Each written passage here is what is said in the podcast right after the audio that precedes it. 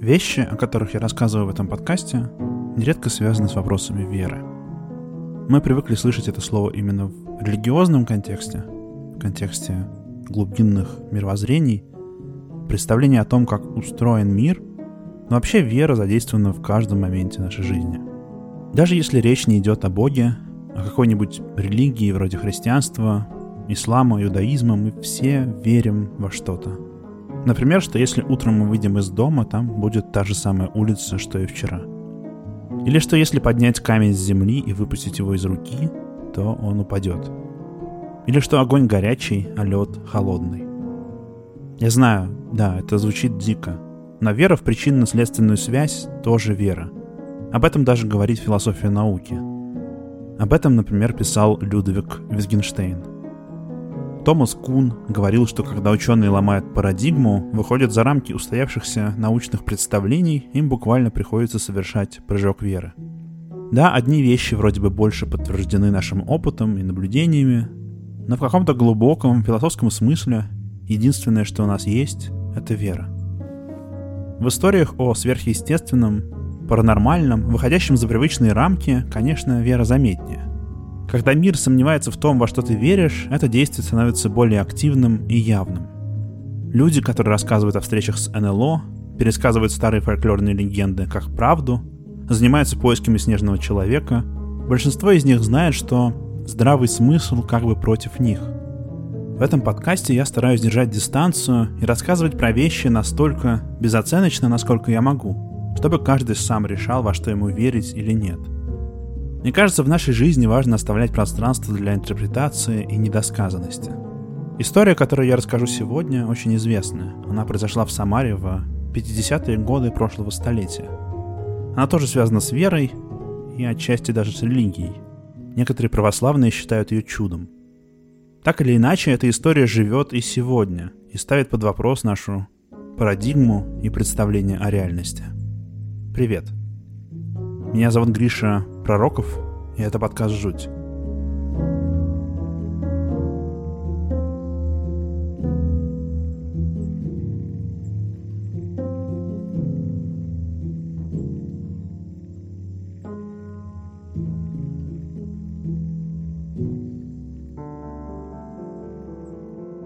История православия в Советском Союзе сложная и многогранная. Распространенное представление, что официальной политикой в СССР был жесткий атеизм, и церковь на протяжении всей истории государства подвергалась гонениям, на самом деле не вся правда. За эти десятилетия было по-разному. Да, власти арестовывали и даже расстреливали священников, церкви сносились, а пропаганда активно высмеивала религию. Самым жестким было время с 32 по 37 годы, оно даже получило название «безбожная пятилетка». Но церковь и практикующие христиане никогда не пропадали полностью. В одни периоды им больше приходилось прятаться в подполье, в другие меньше, но православие жило. Эта история произошла в 1956 году в городе Самара. Тогда он назывался Куйбышев. На Новый год по старому стилю, то есть 13 января. Как это часто бывает с историями, которые я рассказываю в жути, за долгие годы факты они тут есть, перемешались с вымыслом, и одно от другого отделить сложно. В одном доме, номер 84 по улице Чкалова, компания молодых людей собралась, чтобы отпраздновать Старый Новый год. Из развлечений в те времена были танцы. Скорее всего, никакого граммофона или радиоприемника у них не было, и мы можем представить, что музыку им играл музыкант, например, на гармоне. Одна из девушек, рассказчики называют ее Зоя Карнаухова – а еще иногда говорят, что она работала на местном трубочном заводе. Осталась без пары. Ее молодой человек не пришел. Чувствовать себя обделенным, одиноким, пока твои друзья веселятся, неприятно. Так что, увидев, что ее кавалер не идет на праздник, Зоя воскликнула. «Ну, раз он не придет, то я буду танцевать с Николаем Чудотворцем». Встала на табуретку, взяла стоявшую в красном углу икону Николая Чудотворца и начала кружиться с ней в танце – История гласит, что в этот момент мимо дома проходила монахиня. Увидела это богохульство и крикнула. «За такой грех обернешься ты соляным столпом». В доме раздался какой-то шум, поднялся ветер, сверкнула молния, и Зоя встала посреди комнаты, белая, как мрамор. Ее ноги приросли к полу, руки сжали икону так, что вырвать ее было невозможно, но она была жива. Эту историю стали называть Зоя настояние. Говорят, в дом вызвали скорую, но приехавшие врачи не могли ни сдвинуть Зою с места, ни вколоть ей медикаменты. Иглы просто ломались о ее кожу. Достоверно известно, что на улице Чкалова возле дома 84 стала собираться толпа. По городу поползли слухи об окаменевшей девушке. У дома была выставлена милиция, народу стало собираться еще больше, и в конце концов охрану усилили конной милицией.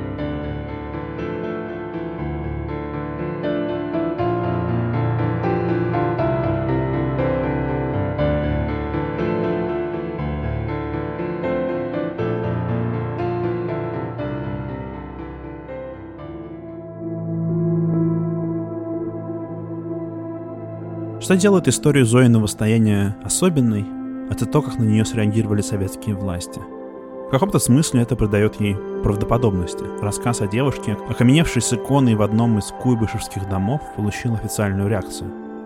Прежде всего, история обсуждалась на январской 13-й Куйбышевской областной партконференции.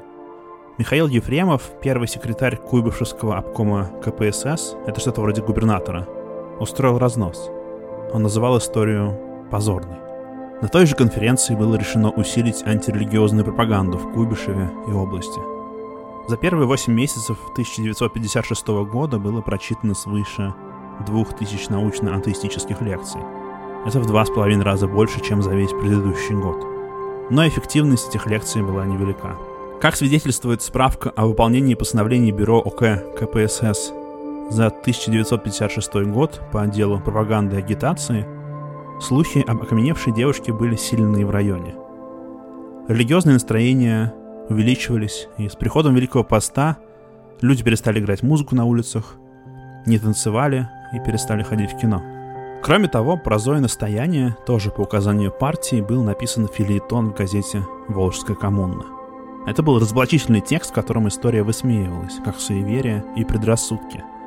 Но можно предположить, что он имел обратный эффект – в условиях официозного советского атеизма, атмосфере давления на церковь и религию, история стала только сильнее распространяться. Ведь если власть так активно ее отрицает, значит есть что скрывать. Значит, правда что-то было. История даже стала предметом народного самиздата. Уже в 50-х начали подпольно печатать и распространять письмо про эту историю, про Зои настояние. Что случилось с Зоей дальше и была ли она в действительности, неизвестно достоверно но история гласит, что она простояла с иконой 128 дней, а затем освободилась. Время от времени она издавала душераздирающие вопли. «Молитесь, люди, погибаем, горим». Иногда рассказывают, что в дом пришел некий странник. Возможно, это даже был сам Николай Чудотворец. И он исцелил Зою. Дом 84 по улице Чкалова, теперь уже в Самаре, стал даже местом паломничества. Но потом сгорел в 2014 году. Сегодня рядом стоит памятник святителю Николаю. А эта история стала одной из самых популярных современных российских православных легенд. Ее до сих пор пересказывают, и многие относятся к ней очень серьезно.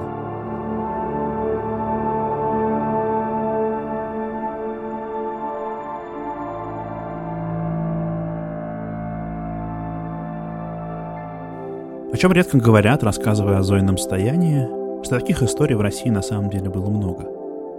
И тут уже зависит от ваших убеждений. Кажется ли вам это, что это подтверждение, что это фольклорный сюжет, или наоборот, что это реальное событие, распространенный феномен. Например, в 1909 году православный автор Сергей... Например, в 1909 году православный автор Сергей Нилус записал такую историю. В одной из деревень Вяземского уезда весной на Николу Вешнего прибыл отдыхать один работник фабрики – он вообще был уроженцем этой деревни, но уехал работать в город на фабрику. Никола Вешний – это важный народный и православный день. Праздник, по современному стилю приходящийся на 22 мая. В этот день празднуется перенесение мощей святителя Николая Чудотворца.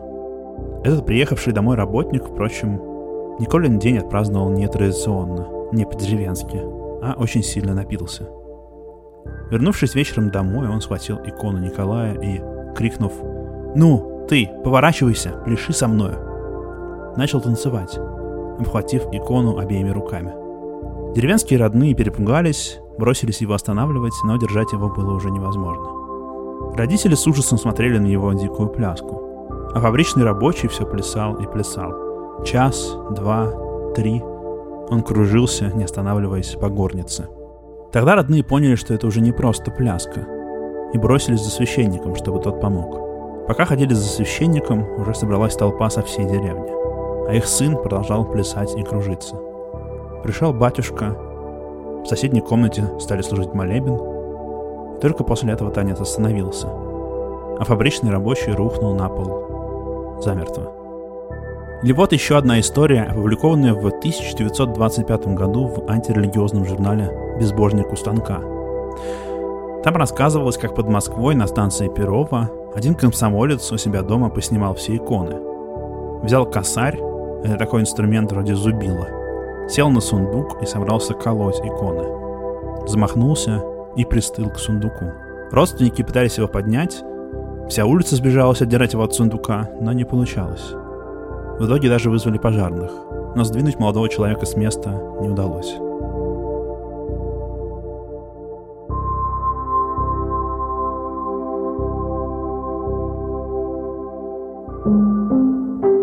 В 1887 году в селе Салиха, сегодня оно находится на юге Киевской области Украины, местные штундисты решили пошутить или даже поглумиться над православными. Штундизм — это христианское религиозное движение, которое было распространено в южных губерниях Российской империи в XIX веке. Оно возникло в крестьянской среде, где появлялись кружки по изучению Библии. Крестьяне собирались, вместе читали и обсуждали священное писание. Еще для штундизма было важно личное благочестие. Например, его приверженцы часто отказывались от употребления спиртного и вообще старались себя вести скромно. Штундисты в селе Салиха, как рассказывает газета «Литовские епархиальные ведомости», собрались дома у своего лидера по фамилии Мироненко на Страстной неделе. И, смеясь над православным постом, собрались есть мясо и пить алкоголь. Кроме того, они нарубили иконы и сделали из них себе табуретки и лавки. Но с их братьями случилось что-то странное и необычное. Должна была начаться трапеза, но они вскочили как обезумевшие и стали плясать по хате, а затем выбежали танцевать на улицу. Прохожие смотрели на них с удивлением – Потому что знали, что штундисты не то что не танцуют, а вообще ратуют против музыки. Мироненко разошелся сильнее прочих. Снял с себя всю одежду и стал бегать по селу. А потом прибежал домой и стал замахиваться на родных, на детей и жену. На него остановила собравшаяся толпа. Правда, рассказывает газета, он убил одного ягненка и разбил голову одному теленку. Остальных штундистов, в конце концов, отпустила, но Мироненко так и остался в этом странном состоянии. И бегал голым по полям и лесам. Он и его жена проявляли признаки одержимости. Например, его жену какая-то невидимая сила уводила в сене и несколько раз погружалась головой в катку с водой. При этом она умоляла спасти ее. В конце концов, шундисты и жена Мироненко пришли в себя. Но эту историю обсуждали в селе Салиха еще долго.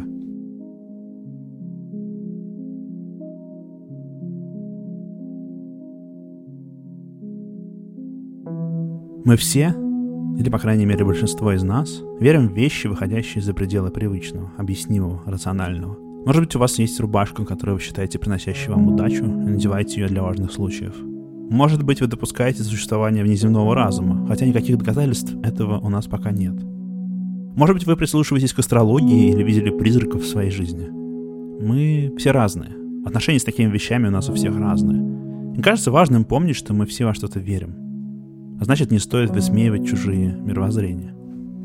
Главное, что даже в условиях контроля и давления, в условиях, когда тоталитарное государство пытается остановить распространение таких историй и пресечь их на корню, люди продолжают рассказывать о необъяснимом. Возможно, потому что для нас это действительно важно.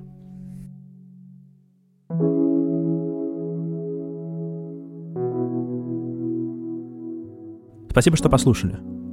Меня зовут Гриша Пророков. Этот подкаст называется «Жуть». Если вы слушаете подкаст в приложении, где можно ставить оценки, например, Apple, я буду очень благодарен, если вы напишите отзыв, поставите оценку. Хотите помочь тому, что я делаю?